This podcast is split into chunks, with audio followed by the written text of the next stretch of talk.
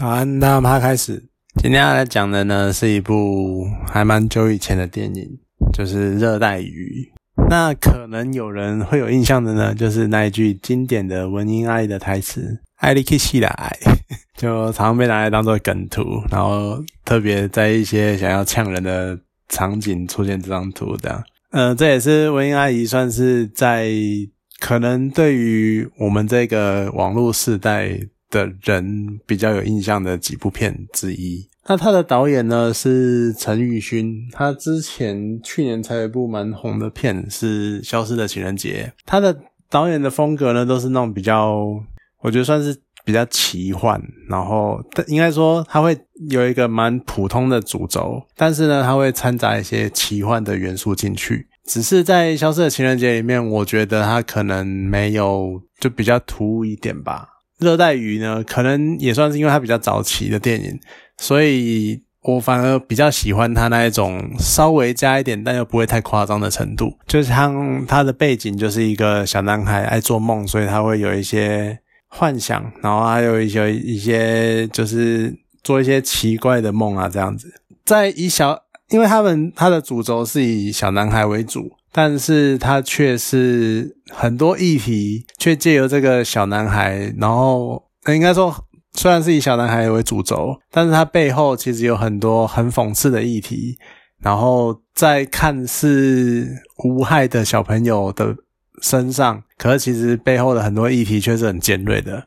像是在那一个年代，好了，就九零年代的台湾，可能有些人没有印象，或者是怎么样。当时其实我觉得也蛮奇妙的，就那个时候台湾好好像有一阵子蛮常出现绑票案件的，或者是可能比较有人有印象之类的吧，比较会有印象。但是反而好像最近就开始这这类的案件就开始下降。那他也提到了很多议题，像是淹水，好东石乡嘉义嘉南平原那个时候。哎，好像不是嘉南平原，就云林嘉义那个地方。那个时候，因为常常因为抽抽地下水，所以导致海水倒灌。在那一个在二十几年前的那个年代，也是大家很常发生、很常看得见的社会议题。就他把这些议题通通加进去，然后构筑了这个电影中的世界。但是，我觉得最有趣也是最讽刺的，就是联考问题、联考议题，在那个年代。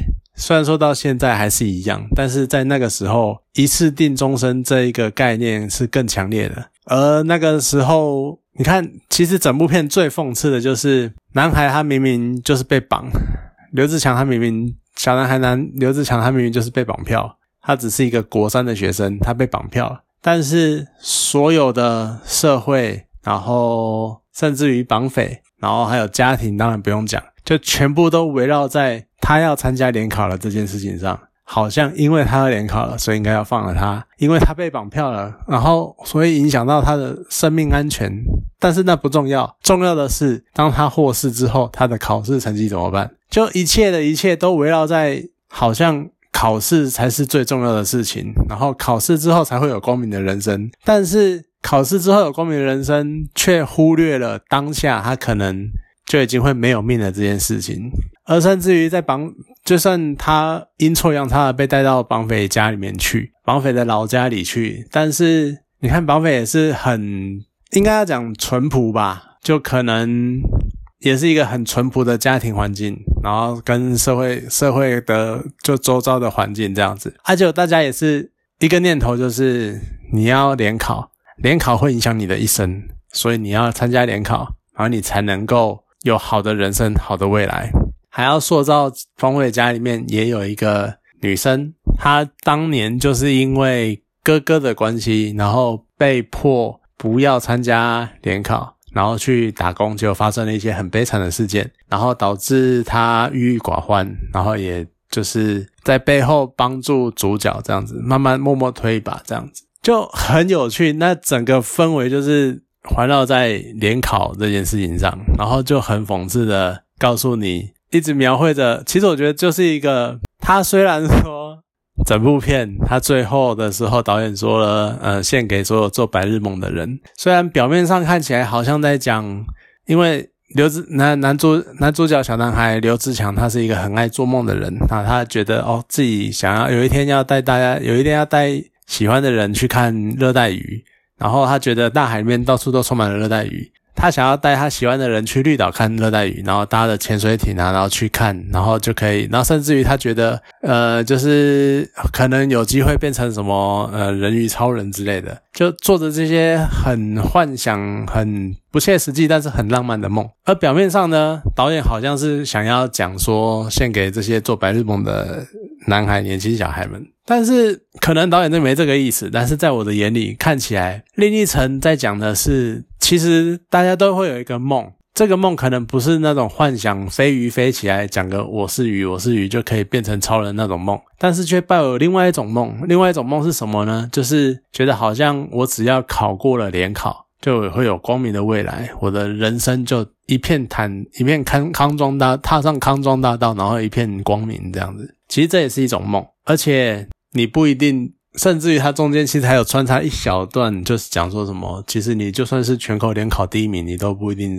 能够有很好的东西。但是那不那都不重要，大家关注的还是联考。所以我觉得整部片其实是在讽刺这件事情，而且甚至于在偷呛。那一些也是怀抱着另外一种梦想的人，就觉得好像我只要过了这一关，我就有海阔天空的未来那种感觉，这也是蛮微妙的事情。那这一部片反而就，我觉得每个人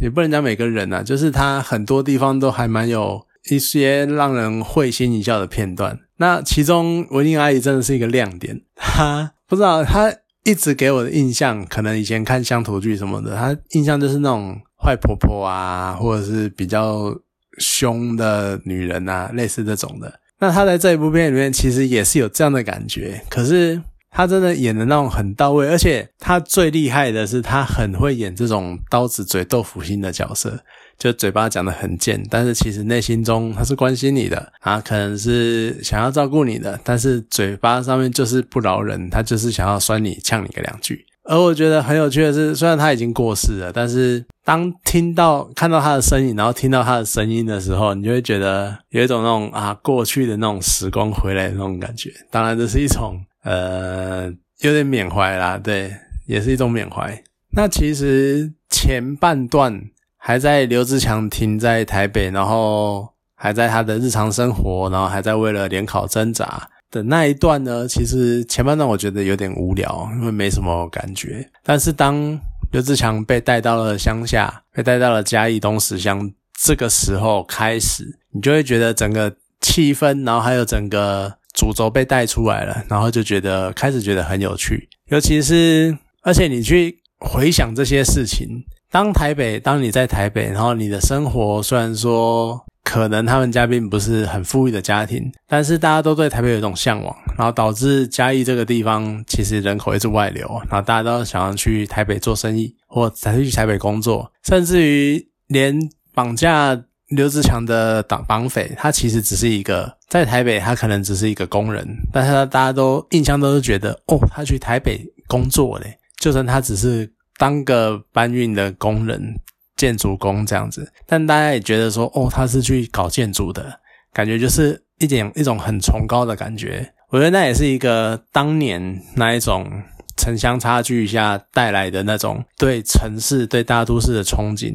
然后还有一种，你看，像绑匪也是觉得说，他想要拿到钱之后，带着大家去搬去，带着家人搬去台北住，他们就会有光明的未来。真的，你去想到后面，你就会觉得说。对小男孩，他们做着一些很奇幻、很不切实际的梦想。但是你去看那些所谓的大人，他们觉得小孩要联考，觉得自己有了钱就可以在台北好好的生活，那不也是一种梦想吗？而那其实他们也都是还在做梦的人。我这几天听到一句话，当然其实之前就已经听到了，但是昨天前几天就听到一次，我觉得这句话很棒，就是。某个人受访的时候，他讲说什么？呃，嗯，什么？这不是梦想，因为我做得到，所以它不是梦。我觉得这句话是很有趣的一件事情，大家可以去想一下这句话的意义，然后还有再再想一下所谓的梦想跟自己追求的目标理想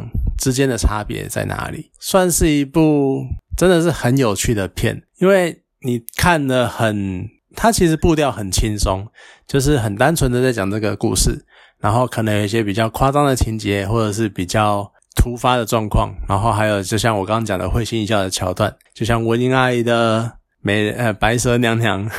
也是很有趣，然后还有一些经典的台词，但是它背后你可以不时的感受到那一种。导演想要偷偷塞在里面的那种议题的感觉，然后一些小小的巧思，让你可以去事后去回想这些东西之后，你会说：“诶，原来有这些议题在里面。”而这些在你看的过程中，你就会默默的感到心酸，但是你又可以用一种很诙谐的角度带过去。我觉得算是一部真的很不错的电影了。那当然，好了，要我说的话，我觉得他拍的比《消失的情人节》好。那有点个人的喜好啦。那不错的电影，那有机会的话可以去找来看。好，那今天这部电影讲到这边，谢谢大家。